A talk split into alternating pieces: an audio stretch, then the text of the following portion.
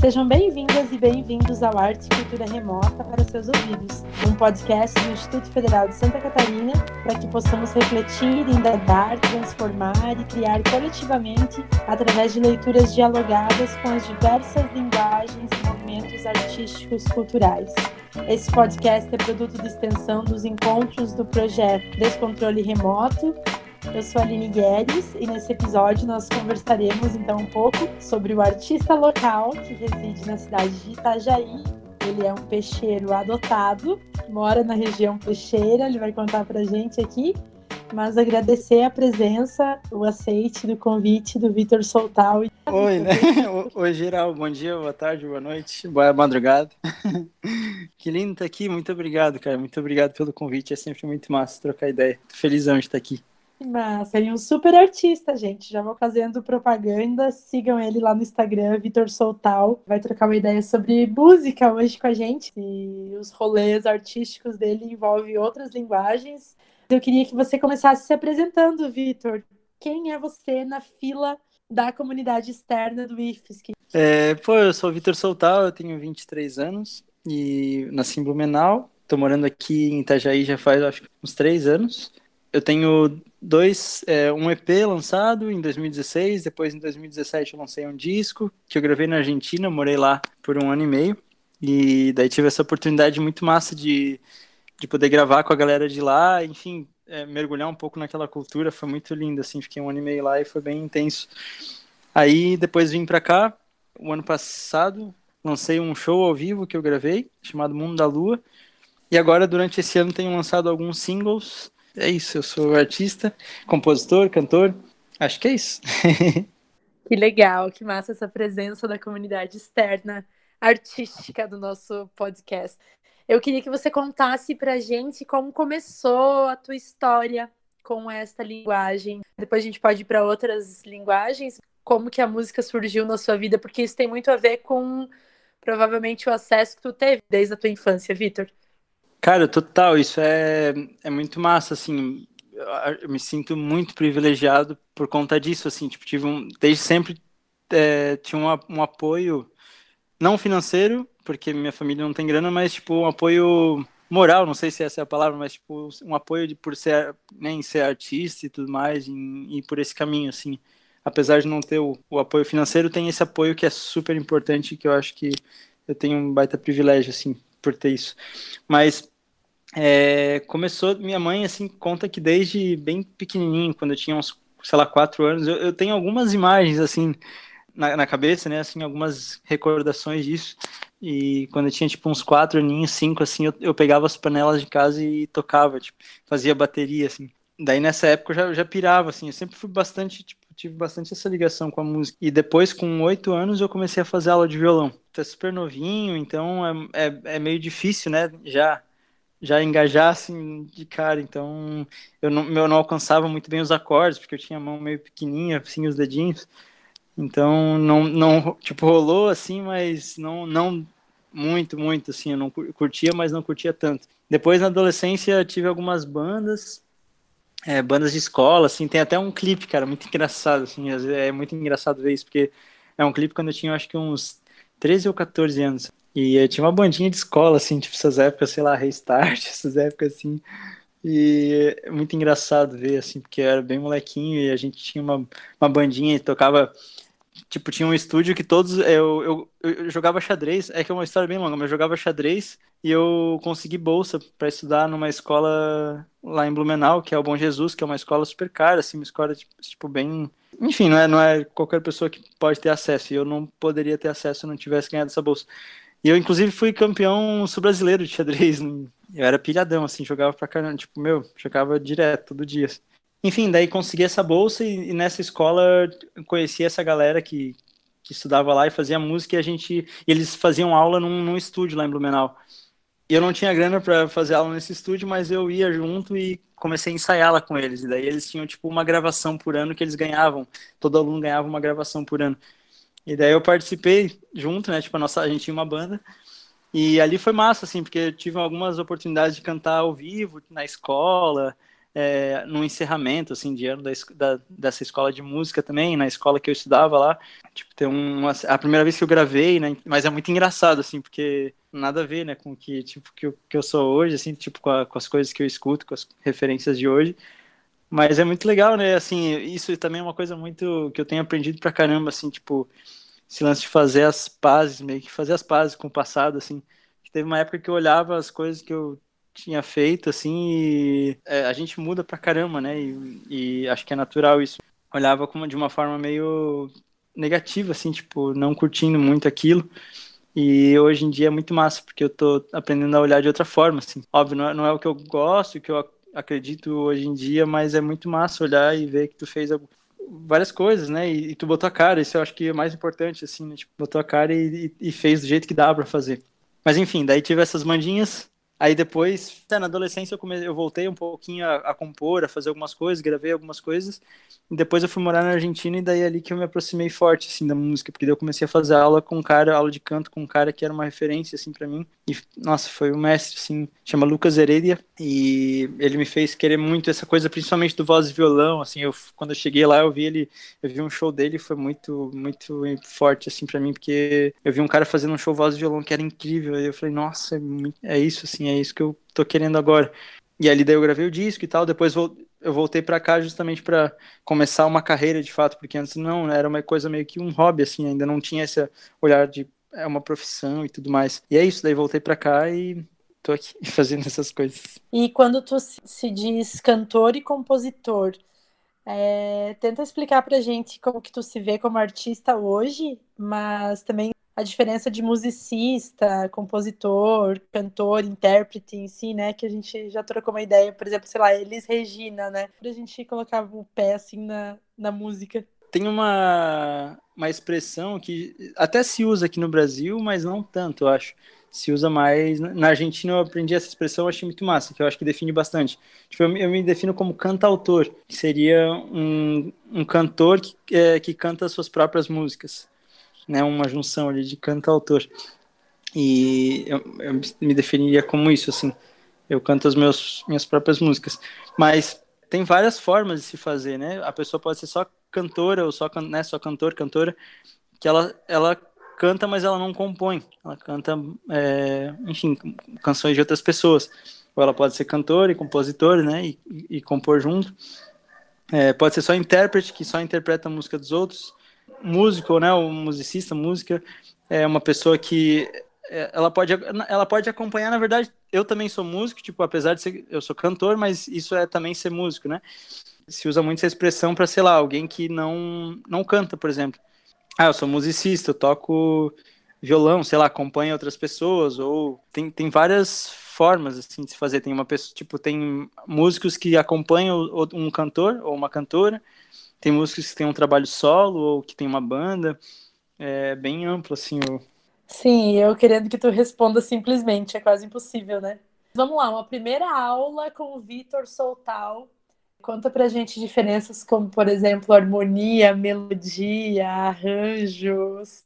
Usa o vocabulário aí da sua, da sua formação e conta essas diferenças básicas. E a gente, infelizmente, no Brasil não tem acesso a educação musical, assim como não tem a educação política, econômica, emocional, é, física, financeira, enfim, né? Tô uh, descendo o coco. Vai lá, Vitor, conte.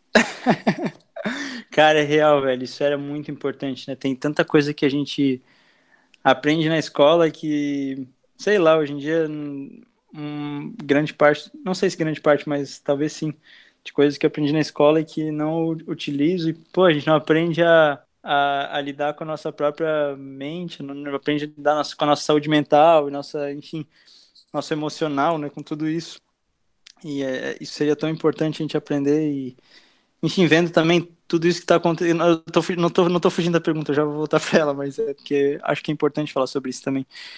Esses dias eu vi um, daquele, um documentário Netflix que é O Dilema das Redes, que tem uma galera vendo até muito foda, assim, falou também sobre esse lance dos jovens, dos adolescentes, né, de, de como isso está consumindo a cabeça. E é muito doido, né, porque a gente não, não aprende essas coisas, né, cara, tipo, tem tanta coisa básica que a gente deveria aprender na escola e, que a gente acaba não aprendendo e depois tem que aprender de, né, de adulto, assim, já. E acho que esse lance do, do emocional, do espiritual, sei lá, saúde mental era, era muito importante a gente, a gente ter acesso, né, mais cedo.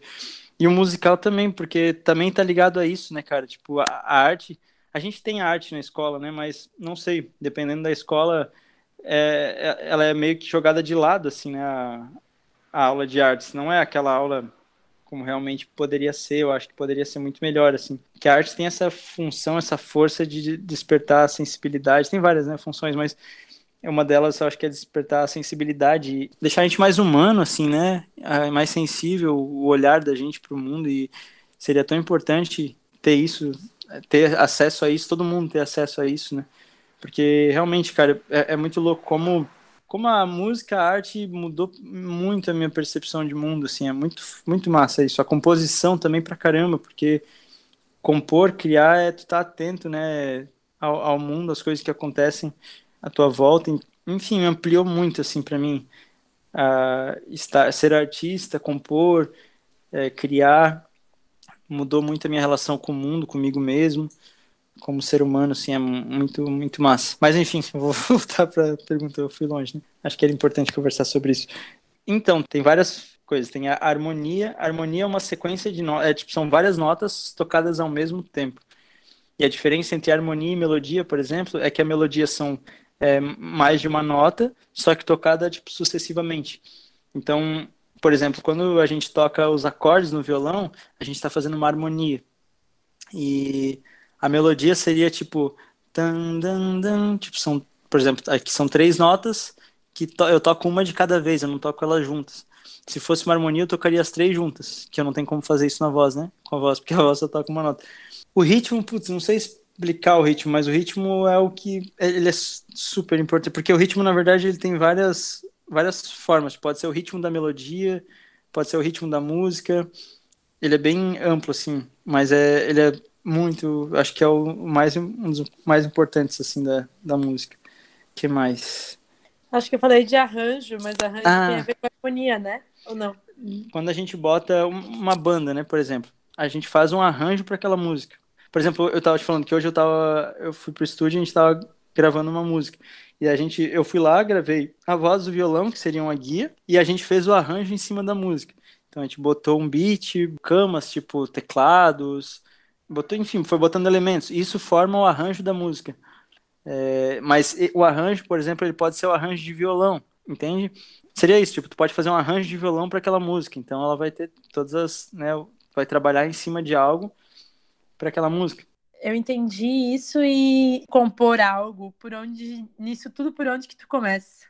Então tu falou ali que, ah, tu foi no estúdio e aí vocês fizeram os arranjos, né? A gente vê como um final no processo, assim como que o teu processo artístico, criativo, sei lá, que é muito único, como que ele acontece, né? Se é que tem uma ordem.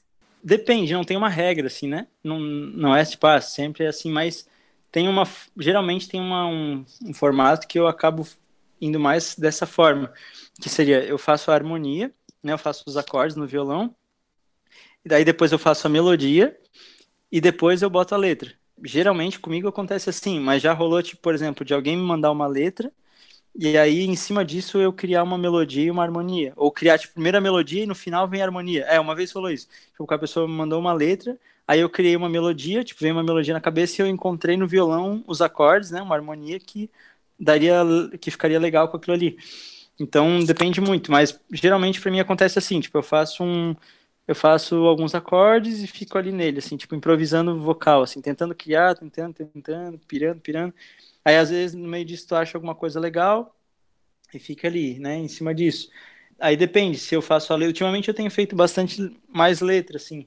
É, sei lá, por exemplo, ano passado eu não compunha letra. Não, sei lá, me deu um, um bloqueio, assim, parei de compor letra, não gostava das minhas letras e. Então eu mandava sempre para alguém fazer uma letra. Eu fazia a harmonia, a melodia e mandava para pessoa e a gente fazia uma parceria, né? Que é muito massa. Daí tu, é, assim, eu fiz canções que eu amo, assim, porque, é, enfim, mandava para pessoas também que eu admiro, assim, né? Que escrevem muito bem a letra de música e aí fazia uma parceria, é muito legal também dessa forma.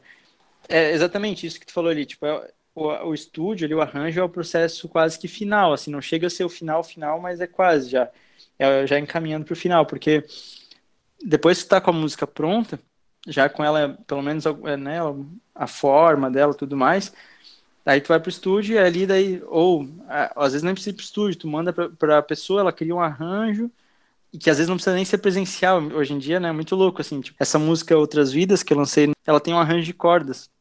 E eu tive, pô, uma oportunidade muito massa, assim, é, de, de, virar amigo e, e, fazer essa música. O arranjo de cordas dela, quem fez foi o Antônio Guerra, que é lá do Rio. Ele é o cara que fez os arranjos de cordas do disco do Rubel, desse último disco, Casas. Ele toca teclado com o Rubel, já tocou com a Martinalha, com o Jorge Ben, com a Elza Soares oportunidade muito massa, assim, de ele fazer o arranjo de cordas pra ela. Mas a gente nunca se encontrou pessoalmente. Tipo, eu mandei a música para ele, ele criou o arranjo de cordas lá e me mandou de volta. Então tem várias formas, assim. E também acontece, por exemplo, hoje aconteceu uma coisa muito massa lá no estúdio que antes eu tava pra chamar o Uber, tipo, pra ir pra lá. E eu tava, ainda não, tipo, não tinha certeza se eu queria gravar aquela música. Foi muito engraçado, assim. Eu fiquei, cara, mas não sei. Daí até tava com a minha companheira aqui, daí eu fiquei, meu, não sei se é essa música, acho que vai ter que ser outra, sei lá. Não tava contente com a forma dela, assim, porque eu tava, achei, achei que tava muito repetitiva a forma e tal. E daí eu acabei, tipo, tirando uma parte dela, isso, tipo, meu, 10 minutos antes de ir, assim. E daí eu fui para lá com essa forma que eu tinha pensado que tava legal, só que ela tava meio curta. E a gente chegou lá e o produtor, que é o Eliezer, me deu ideias. Ah, vamos botar, tipo, bota mais uma parte aqui dessa. A gente acabou meio que formatando a música lá, assim, isso foi muito massa. Não tinha, acho que não tinha acontecido ainda. Foi muito massa, assim, porque também é um processo de, de entrega, assim, tipo, quase que eu não gravei a música e no final foi muito, muito linda, assim. E eu pretendo lançar ela agora em dezembro. Mas rolou isso, tipo, quase que eu não gravei a música porque não, pra mim, na minha cabeça, a forma dela não estava pronta e acabou meio que a forma se definindo no estúdio tu vê também que essa forma nunca vai estar definida, né? Ela é um processo, assim, é bem dialético, porque tá em constante processo, assim, chegar no ouvido do primeiro e depois a leitura que cada pessoa faz daquela música, então. Sim, total, cara, é bem nessa. E isso também é muito doido, porque é, ela vai se moldando e ela vai se ressignificando, isso é muito massa também. É, é doido que, cara, a composição, ela tem uma parada que tipo, ela é como se tivesse vida própria, assim, é muito, muito massa isso. E eu acho que é legal que quando eu comecei a entender isso como compositor, mudou muito a minha relação com a composição, assim, tipo, entender que ela meio que tem uma, uma vida própria, assim, ela decide as coisas, sabe? Ela decide a hora que ela é, é louco, assim, parece um papo de maluco, mas ela ela decide a hora que ela quer ir pro mundo, assim. Porque tem, tem muitas músicas que, por exemplo, compus e eu não curtia muito. Quando eu compus, ah, legal. E sei lá, um tempo depois, cara, eu, eu, tipo, é aquela, pra mim aquela ali era a minha melhor música, tipo, ou às vezes ao contrário, eu componho, nossa, essa música acho que é a melhor que eu já fiz, daí daqui a pouco tu já não gosta mais dela. E ela tem um tempo de amadurecimento, assim, é muito massa, porque ela tem um tempo dela, assim, e, e esse tempo pode ser assim curto, tipo, tu compôs e já gravou, mas às vezes ela pode ser que seja tipo anos depois. E ela tem um processo de ressignificar também, tipo, a, a estrada, agora a gente não tá podendo fazer show, mas tipo, o show vai moldando muito ela, porque daí tu vai tendo aquele, aquele impacto na hora, né, do público ali. Então tu vai vendo o que, o que, que dá certo naquela música, o que, que não dá, as interações, e ela, ela vai se desenhando mais, assim, tipo, isso é muito massa. E tem músicas que também, tipo, elas voltam a fazer outras vidas, por exemplo, essa música que eu lancei agora, é, eu, fui, eu, fui, fazer uma turnê lá pra Argentina e tive a oportunidade de fazer show com aquele cara que é, foi meu professor lá e tal. E foi, tipo, incrível, assim, ele é um, um mestre mesmo. E a gente foi, uns dias antes da, desse show, a gente foi fazer, tipo, entrevistas em rádios e tal lá. E, cara, ele é um cara que, tipo, ele vai longe, assim, ele viaja, tipo, ele é muito que compositor. Talvez eu seja assim também, mas ele eu acho que ainda é mais, tipo, tu começa a conversar e ele começa a ir nos lugares, cara, como é que esse cara chegou nesse lugar? Tipo, ele vai viajando, viajando, viajando, assim. E é muito massa isso. Mas enfim, a gente tava voltando da rádio, ele tava me levando para casa, e daí eu, tipo, lá, duas semanas depois de, desse dia ali, ele, ele teve o primeiro filho dele com a companheira dele. Então ele tava muito nesse processo de quase pai, assim, primeiro filho, ele tava super emocionado. Então ele já é daquele jeito, ele tava ainda mais, né? E foi bem interessante porque eu, eu fiz uma pergunta, tipo, meu, não tinha muito o que conversar. Eu pensei, ah, vou perguntar como que ele conheceu a companheira dele. Tipo, uma pergunta bem, sei lá, na real. Me deu um interesse na hora, eu perguntei, ah, como que vocês conheceram? E daí ele começou a falar, tipo, meu, ele foi muito longe, assim, muito, muito, muito longe. Começou a falar coisas, tipo, umas coisas muito fortes, assim, muito incrível. Coisas espirituais, assim, umas coisas muito lindas. Assim, deu... Nossa, ele falando, eu falei, cara, isso dá uma. que Isso tem a ver com aquilo que a gente estava conversando antes sobre estar atento, né? Isso tá atento, às vezes pega umas coisas. Tipo, essa vez eu falei, nossa, isso dá uma música. E daí me veio a primeira frase, que é uma coisa que ele falou mesmo, mas veio essa primeira frase da música, tipo, desde outras vidas eu procurei você para encontrar o amor. Rolou essa música, eu compus lá, depois voltei, não tinha acabado, na verdade, eu é, compus uma, um trechinho lá, enquanto eu estava na Argentina ainda. Daí depois voltei pro Brasil e, e, não estava conseguindo acabar e mandei para um amigo meu, Bruno Cole, que, um cara que eu compus várias músicas juntos. E daí é, pedi para ele me ajudar a terminar, contei toda a história e ele tipo, foi super sensível e conseguiu traduzir bastante coisa na, na, na, letra, enfim, me ajudar a terminar essa música. Mas beleza, daí, tipo, era uma música que eu, que eu adorava, assim, cantava ela direto e eu, eu acho que é a música que, até agora, assim, é a música que mais teve identificação com, com o público, assim, porque, cara, nos shows aqui em Itajaí era muito lindo, assim, tipo, teve shows de fazer aqui, tipo, no Teatro do Sesc, e eu comecei com essa música, um show, assim, uma vez, e, e a galera cantou a música inteira, assim, eu quase não cantei a música. É, isso é muito especial quando rola isso, assim, tipo, a galera Nossa. se identificar forte, assim, e, e essa música de meio que tinha não deixado de fazer sentido, mas eu tinha deixado ela um pouquinho de lado, assim. E, e aí muito massa, porque ela voltou agora de um jeito totalmente diferente, assim, porque, é, foi muito massa, porque tudo aquilo, quase tudo aquilo que ele me falou, eu comecei a viver agora é, com a minha companheira. Então, foi, foi, tipo, eu comecei a sentir coisas daquilo que ele me falou. Mas, óbvio, nada disso foi planejado. Então, tipo, comecei a sentir coisas disso e meio que a música voltou de um jeito muito mais forte para mim.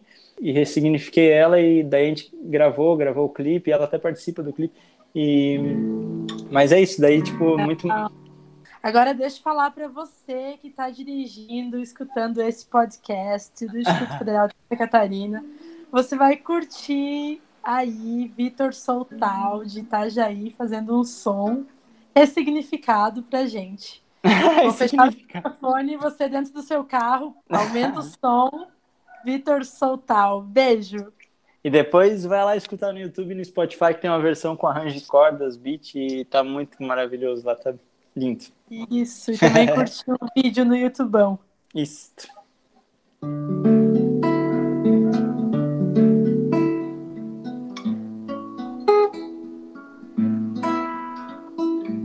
Desde outras vidas eu procurei você pra encontrar o amor. Estava escrito nas estrelas linhas doces de um poema. Amar é sobrevoar num mar de imensidão e de leve repousar ali na sua mão. Entre tantas ilhas quis percorrer as trilhas por um beijo seu. Teu perfume conhecia antes mesmo de sentir. Amar é sobrevoar um mar de imensidão e de leve repousar ali na sua mão. Nas horas de silêncio eu já imaginava sua voz eu já pensava em nós dois. A música da chuva, na lágrima que vinha lá do céu, no sol que vinha ali depois. Hey, amar é sobrevoar um mar de imensidão de leve repousar ali na sua mão.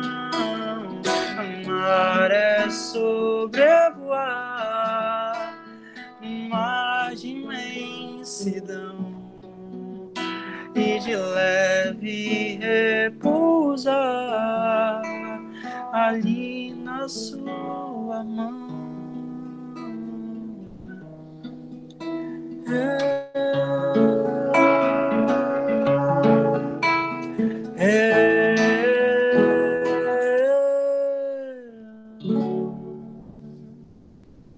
Uhul! Maravilhoso! Nossa, a plateia toda de pé aplaudindo.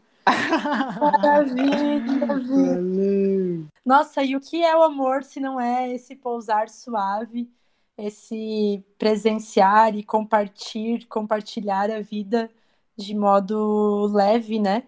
É, amor que, que já é pleonasmo dizer amor livre, mas um amor que seja livre, um amor que respeite, que não seja tóxico e que seja leve. Nossa, linda essa letra. É, agora eu não sei se a tua autoria é composição, é, você é cantautor, né? Cantautor? Isso, eu, eu sou, respondendo a pergunta ali, eu sou cantautor nela, tipo, eu compus uma, é, tipo, uma parte e o Bruno Cole, que é meu parceiro nessa composição, ele compôs uma outra parte. Então, uma parceria, assim. Mas é bem nessa, assim, tipo, acho que, não sei, a, a quarentena me ensinou bastante também sobre isso, assim, de, disso que eu tava falando, sobre o amor e, e tudo mais, sobre convivência e, respeito e admiração, enfim, todas essas essas coisas, assim, é, é muito massa, né, como tu, tu entende essas, essas coisas, óbvio, é, é bem, é bem isso ali que, tipo, diz, é, no mar de imensidão, são várias coisas, é uma coisa gigantesca, né, que a gente não faz ideia do que é, na verdade, e que bom também que seja assim, mas é muito, é muito bonito, assim, muito desafiador ao mesmo tempo, porque é um, é um né, o, o compartilhar é muito massa, isso é muito lindo. Sim, e pensar que a gente está vivendo uma crise sanitária, uma crise política, uma crise, no nosso caso, institucional, influenciam totalmente, né? Claro que na vida de algumas pessoas mais do que outras, pensando tudo isso que a gente já falou e fala sempre aqui, né, no podcast, questão de privilégio, enfim, quem no Brasil que está trabalhando agora, quem que está tendo que sair de casa, quem está pegando transporte público, é, quem que está morrendo e que lugares que estão pegando fogo, né? Assim, é muito isso claro e óbvio. Mas eu queria te perguntar, assim, pensando nessa imensidão que tu falou, que a gente até desconhece, se como artista a gente pode ter esperança no sentido de não quero fazer uma, uma pergunta utópica e romantizada, mas tudo isso que a gente está conversando um monte, será que após uma pandemia vai mudar alguma coisa? Porque parece que, enfim, as desigualdades só ficaram mais claras, só aumentaram. Então, o que, que é isso? Ou, quem sabe, após a pandemia, seremos seres humanos melhores?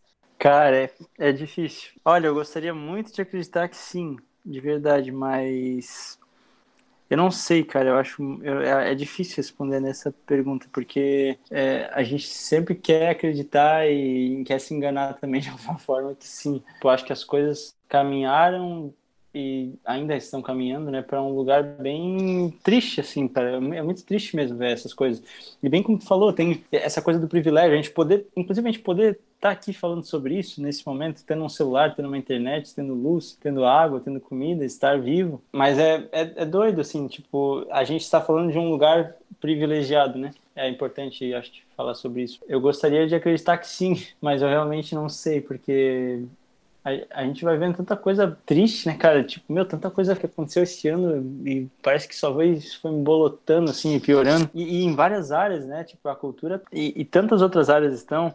Os indígenas, cara. É, eu sou, eu, minha, minha avó é uma índia charrua, né? Tenho descendência indígena, minha companheira também. A gente tem tentado estudar, entender um pouco mais, de alguma forma se aproximar e ajudar de alguma forma o que acontece com os indígenas no Brasil é uma, é uma é um absurdo assim, é muito forma como eles estão nem aí, cara, tipo, eles invadem as terras e batem, tá, matam, botam fogo, tipo, é bizarro assim o que acontece. é muito é triste assim com a cultura também é a mesma coisa com né, que eu conheço e que eu tô dentro de, de alguma forma é, ou que estou estudando enfim. Eu gostaria de estar mais esperançoso. Eu acho que a arte tem uma função super importante né dentro disso e, de, e ela pode ser de várias formas é, por exemplo eu é, como artista não porque não faz parte tanto da minha pessoa da minha né, da minha personalidade bater tanto de frente. Para mim a minha forma de fazer as, é, enfim, as, as pessoas, inclusive eu mesmo, enxergar é, é por esse outro lado, que é o lado que eu não sei a palavra, mas eu, eu tô mais dentro, assim, tipo, que é um lado mais que eu acho que é um, ela é um lado super importante de fazer fazer as pessoas enxergarem algo, entenderem algo através do afeto, do carinho, do amor, que é uma coisa que a gente vai perdendo, né, aos poucos e como que alguém, não sei quem, mas foi segregando total a gente por, por questões políticas, por, principalmente por questões políticas, de a gente passar a odiar alguém por, por, enfim, por ela ter votado em alguma coisa. Mas é, é louco isso, tipo, como que a gente foi caminhando para esse lugar de se odiado, se de não, né, não gostar, não, enfim, tretar e segregar mesmo, dividir, né? É, é, muito louco. Eu acho que a arte tem um, tem um, um papel super importante, por exemplo, dessa forma, que eu acho que é a forma que eu acho que o que eu gosto de fazer, que é propor uma mudança, propor um, um olhar, um, enfim, isso através do carinho, do afeto, que é uma coisa que a gente perdeu e está perdendo cada vez mais e está ficando tudo mais distante. E eu acho que a pandemia mostrou bastante isso também, é, essa distância, né? Eu acho muito simbólico a, a coisa de a gente não poder se abraçar nesse momento. Para mim, parece que é um caminho que a gente já estava indo como sociedade e a pandemia veio para reforçar isso. Assim, não, quer dizer, na pandemia não veio para fazer isso, mas de alguma forma eu, vejo dessa forma. Tipo, eu, eu, acho simbólico a gente não poder se abraçar e como como seres humanos. Né? Parece que isso já acontece de alguma forma. Só é, talvez não era visível tanto ou era. e tem uma, acho que tem uma tem uma outra forma de de, de arte que é super importante, que é a galera que bate de frente que fala as coisas assim mesmo, é porrada, né? Tipo, crioulo, sei lá, vários outros assim, mas é, mulamba, tem muita gente que faz isso. E, e, é incrível, só que eu acho que é, acho que todas elas são válidas, todas são importantes. É, é essas pessoas e esses artistas. É a arte que dá um soco no estômago, né? A arte que te dá um tapa na cara, claro. um soco no estômago e que é importantíssima, ela precisa, a gente precisa disso também, a gente precisa dessas pessoas, mas eu acho que também a gente precisa desse outro lugar, que é o, é o que vai mudar através da sensibilidade, né? Vai, vai mostrar para a pessoa, vai, não vai chegar e vai dar uma porrada e falar, tu tá errado, tipo, isso não é assim. A gente vai chegar, vai abraçar a pessoa vai falar, olha, talvez possa olhar dessa forma aqui, eu acho que é mais, é melhor, né? Vai, tipo, vai ser melhor. Massa, massa. Ô, Vitor, deixa aí tua rede social e deixa é, indicações de livros ou de, sei lá, canais, páginas, discos para a galera escutar.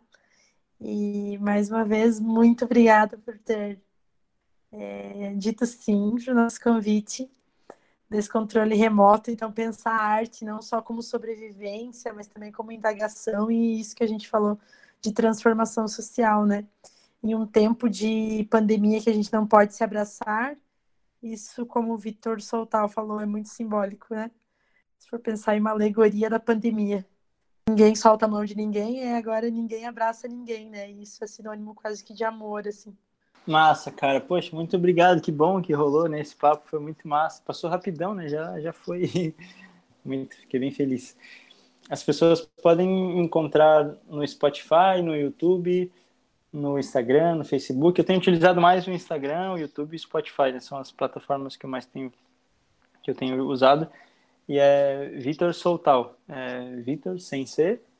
O sobrenome é S-O-L-T-A-U. Soltal. E é isso. É, indicar alguns, sei lá, tem o Capim, que é um.